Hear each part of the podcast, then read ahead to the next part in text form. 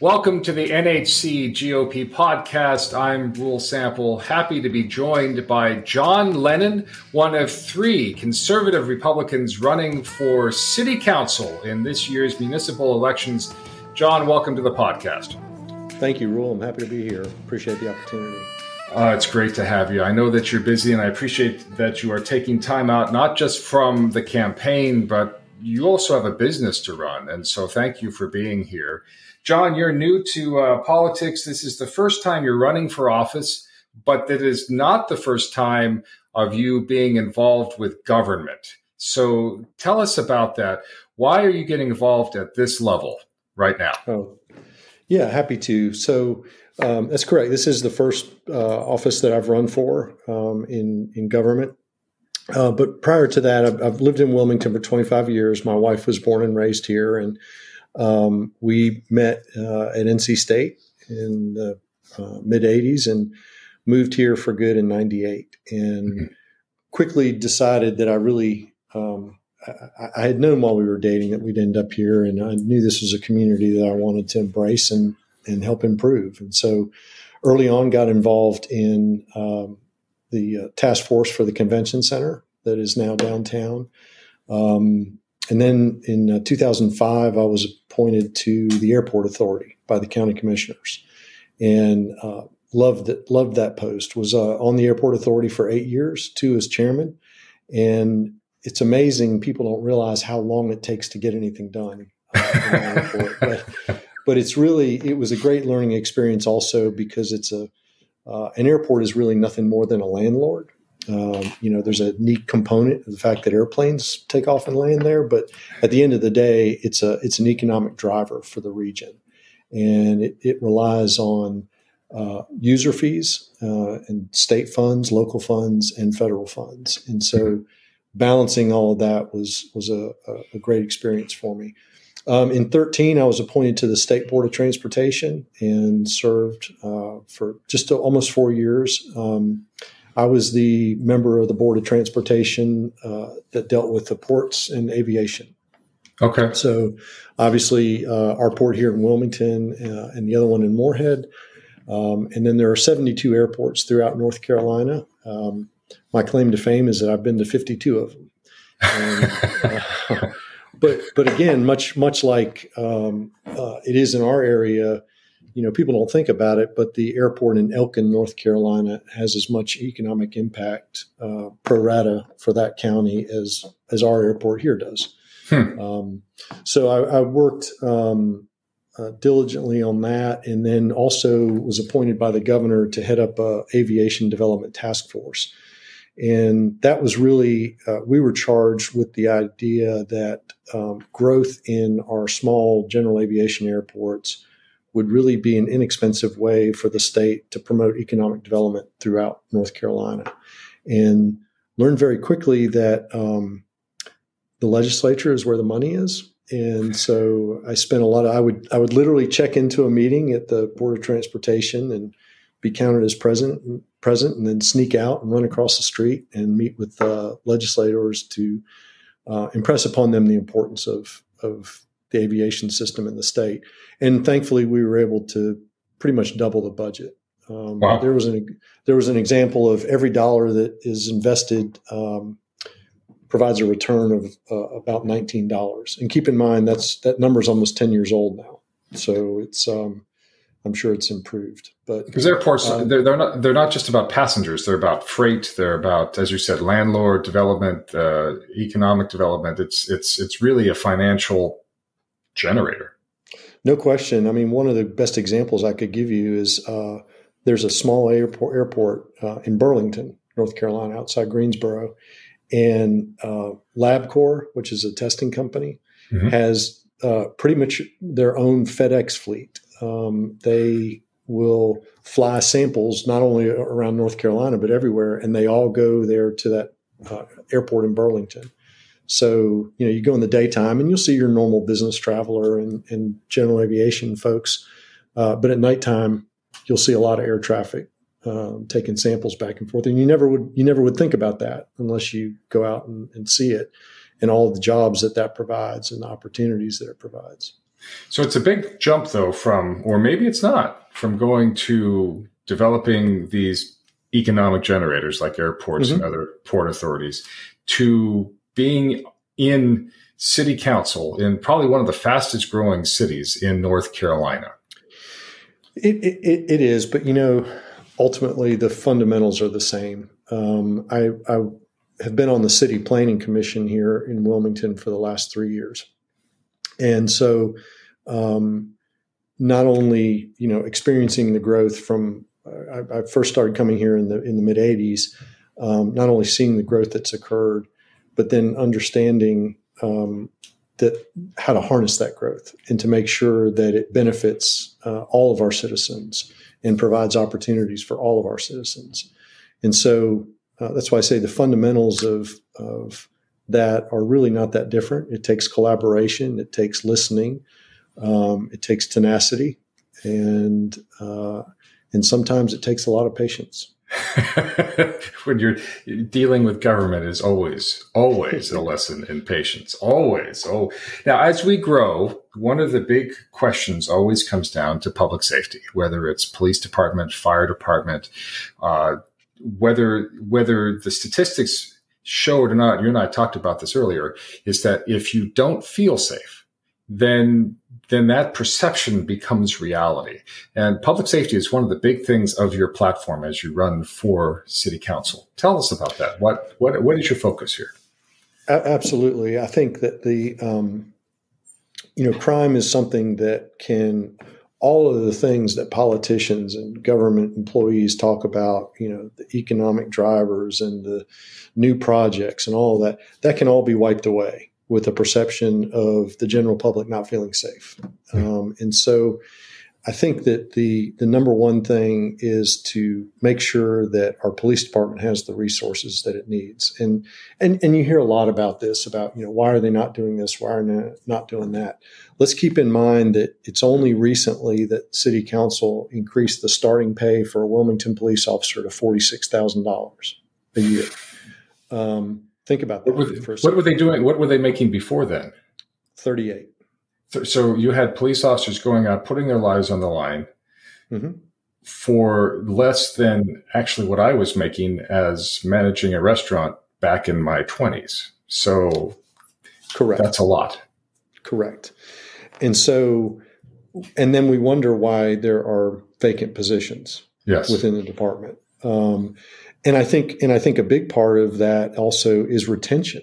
You know, we focus on filling spots, but I think retention is a huge part um, in making sure that the officers, um, you know, police officers and firefighters have to see a lot of things that you and I don't even think about on a daily basis, and so we need to make sure that they're getting the best uh, resources that they can that's that's step number one because without without those bodies in in positions um, it's impossible to provide the level of services that we all mm-hmm. need. The, their calls for service are tremendous, and I think that um, that's going to continue as the city grows. So we need to make sure that the police department and the fire department grow accordingly with that.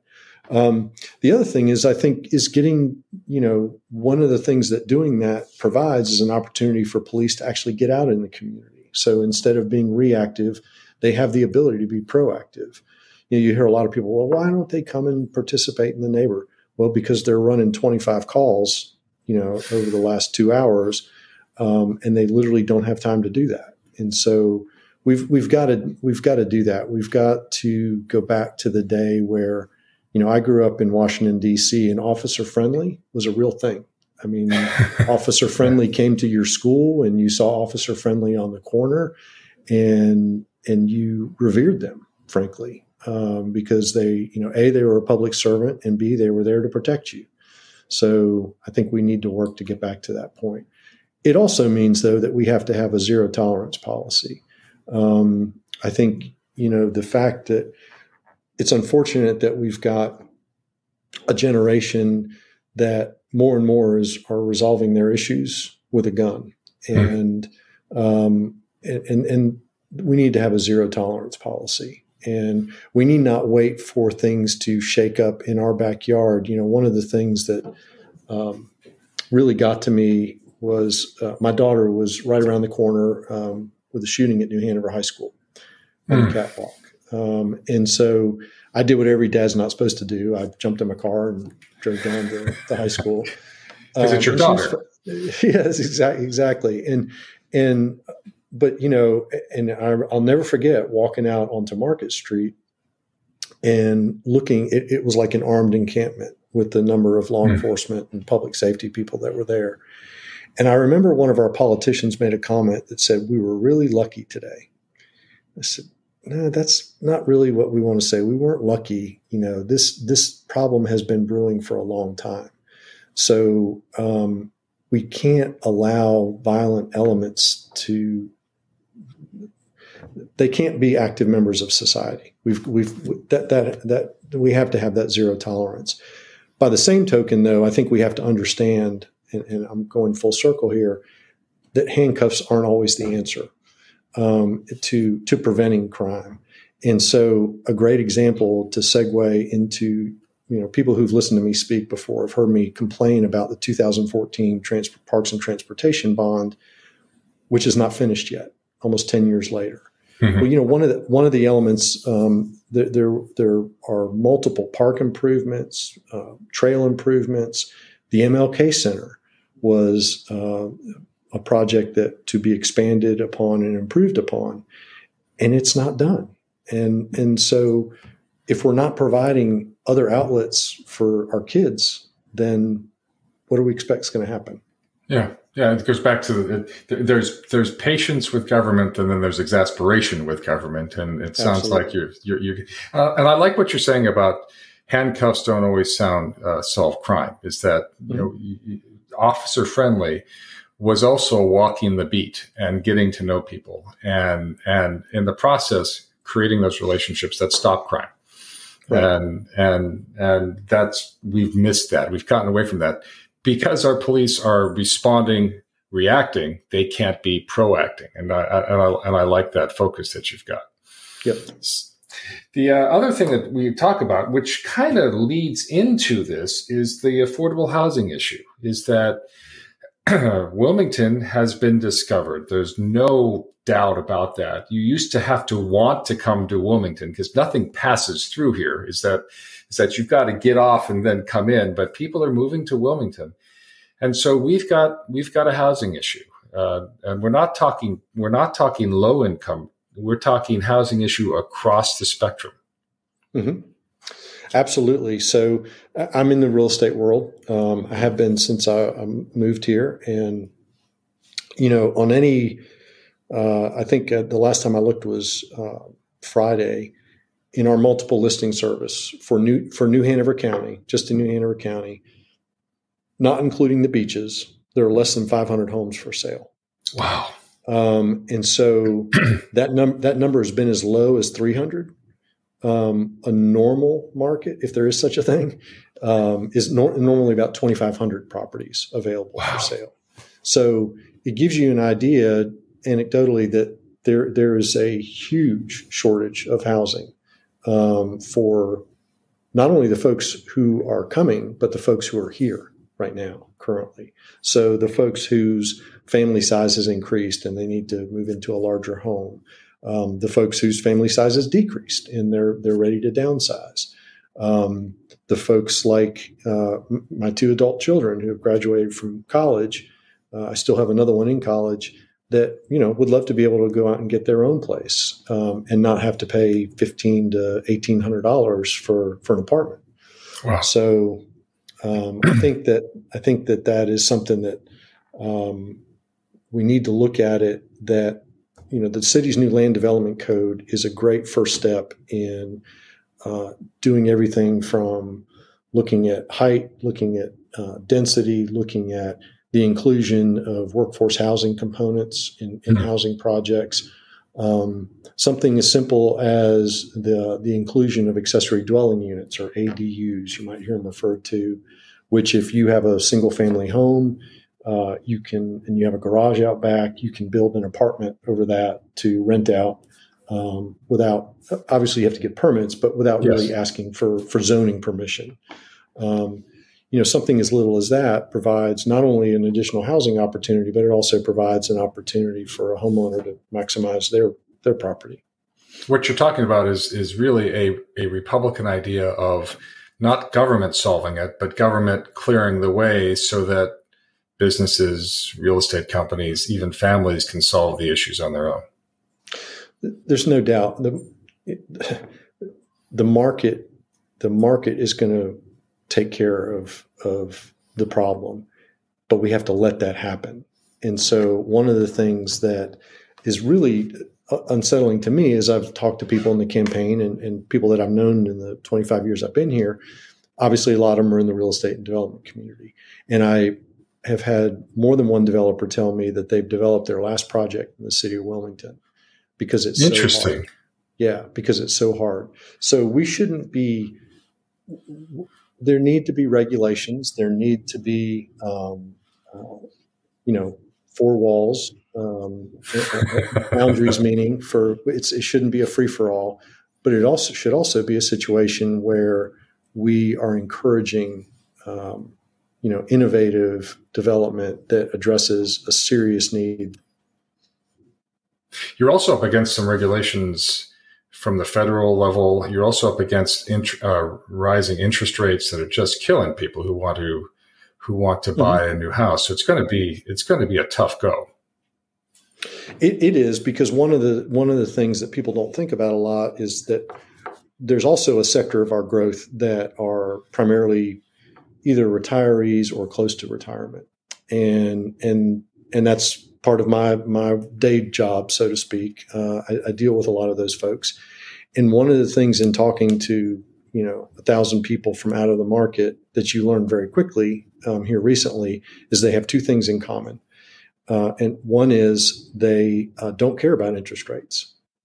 Um, and the other is they're leaving where they are. Hmm. and, and, and, so the reason them, them not caring about interest rates is relevant is because let's let's pick on Washington D.C. They, um, you know, a couple worked for the federal government for twenty plus years. They bought a house for forty thousand dollars thirty years ago. They just sold it for nine hundred and fifty thousand um, dollars. They have six figure pension uh, between the two of them Wilmington's looking pretty good.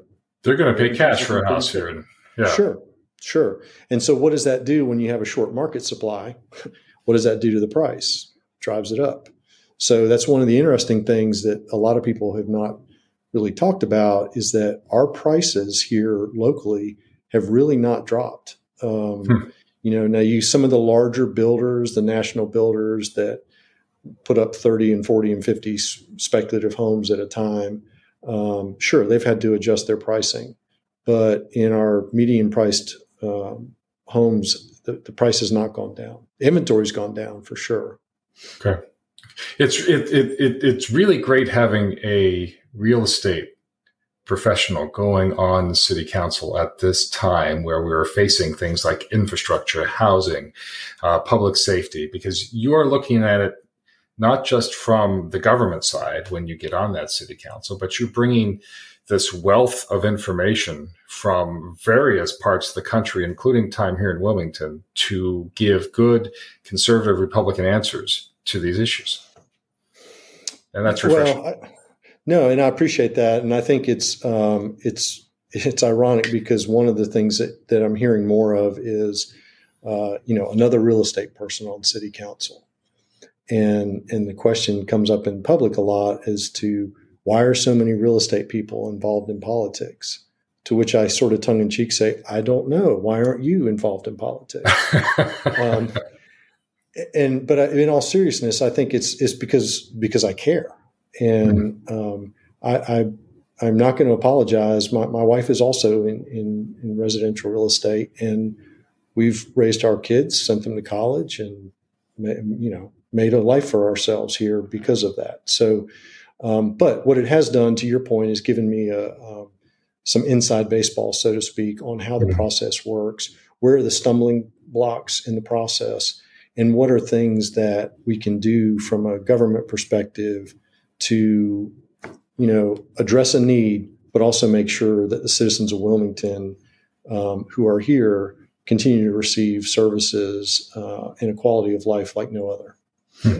I'm, I'm going to throw you a curveball because we usually talk about things before we go on to the podcast. But one of the things mm-hmm. that's on your website, uh, that's electjohnlennon.com, we'll talk more about that, is growing city.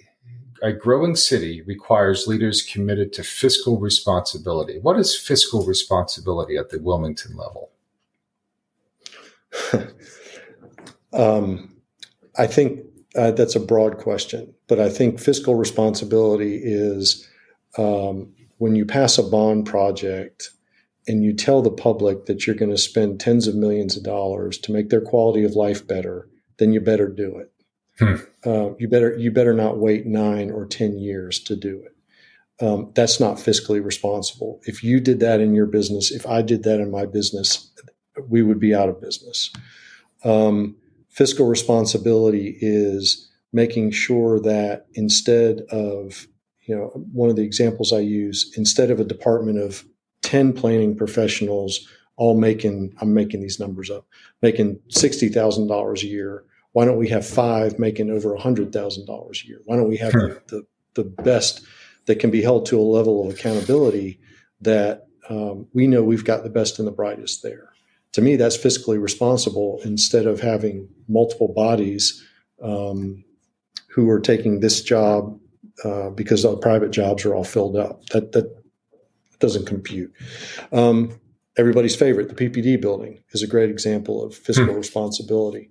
Um, I would challenge anybody listening to this to tell me how many times they had heard that the city was going to have to spend $94 million to renovate Chestnut Street before this all came up and yet it was presented to council and it was presented to the public as if well yes everyone knows this. The chestnut street building you know it's outdated. It doesn't work for us. People are split up.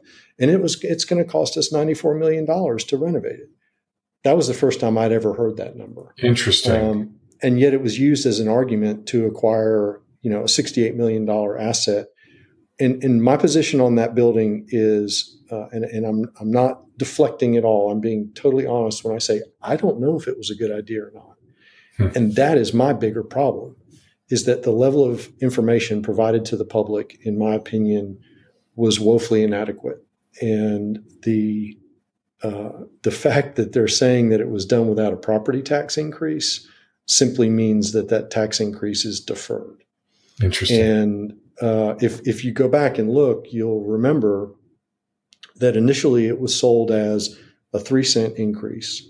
Then it dropped to a one cent increase. And suddenly it was a zero. Well, okay, that's interesting. And then we hear that, well, we need to move into the top floors because we'll save, air quotes, um, you know, millions of dollars upfitting that space to accommodate our offices. No, you won't you're deferring the expense for the build out that you'll have to do for the tenants that you're going to lease the lower floors to. Mm-hmm. So it's either spend now, spend later. You know, and why are we moving into a pre-existing built-out office space instead of if, if, if we're going to own the building, then then let's do it the way it needs to be done, and let's provide the space that we need to have. So that's very frustrating. Um, and just the the I watched a presentation the other night on the the soccer fields on 421 and the inability to get that project done and get it done um, within budget is just hmm. inexplicable to me.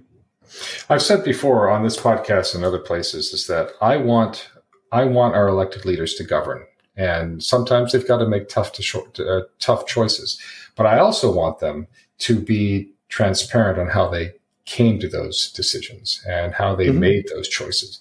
And what you're saying is, is that it hasn't really been quite clear on how we've arrived at a lot of our decisions here in, in the city of Wilmington.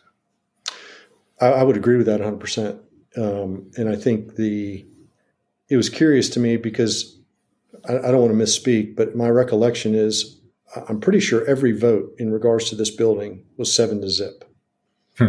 Um, which leads me to believe that there was a whole lot of conversation offline prior to this. And sure, the right things were said publicly to, you know, let, let people know they've been thought about. But um, this was too, in my opinion, this was too big of an investment. It was too big of a deal. It was too big of a course of direction for the city to not involve the public more so. Okay.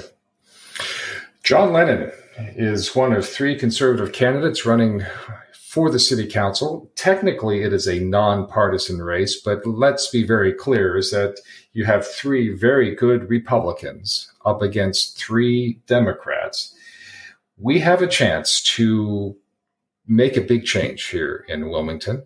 Uh, John Lennon uh, uh, is running for office along with two others. Of um, voting starts 10 19, October 19th. That's not that far away, John. Not that far away.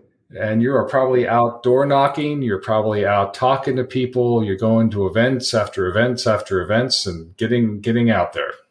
Doing it, doing it all for sure. I, am uh, uh, had a neighborhood uh, meet and greet this morning before coming on with you, and got a full day. Uh, Neil Anderson, John Lennon, Catherine Bruner, running for city council. The website is electjohnlennon.com. How else can they get in touch with you, John? I'll give them my cell phone number, uh, 910 512 5895. You're a brave man. That's a let's start blowing up that cell phone uh, because you know one of the things is that we want people to call and ask whether you're Democrat, Republican, unaffiliated. I am convinced that once you get to know Republicans and the agenda that we want to do is that most people will find that we fall in line with them and and and we we uphold the majority of people's opinions and their values. So, John, I'll give you the last word. I just uh, I'm grateful for the opportunity to come on, and um, I'm grateful to um, the support of everyone that's helped with this campaign.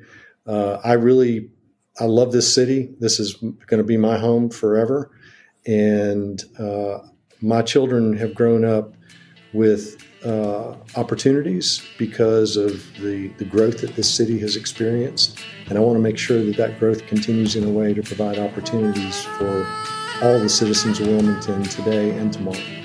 John Lennon. Appreciate, for, appreciate your vote. John Lennon for City Council. Thanks for being here. Thank you so much, Roel.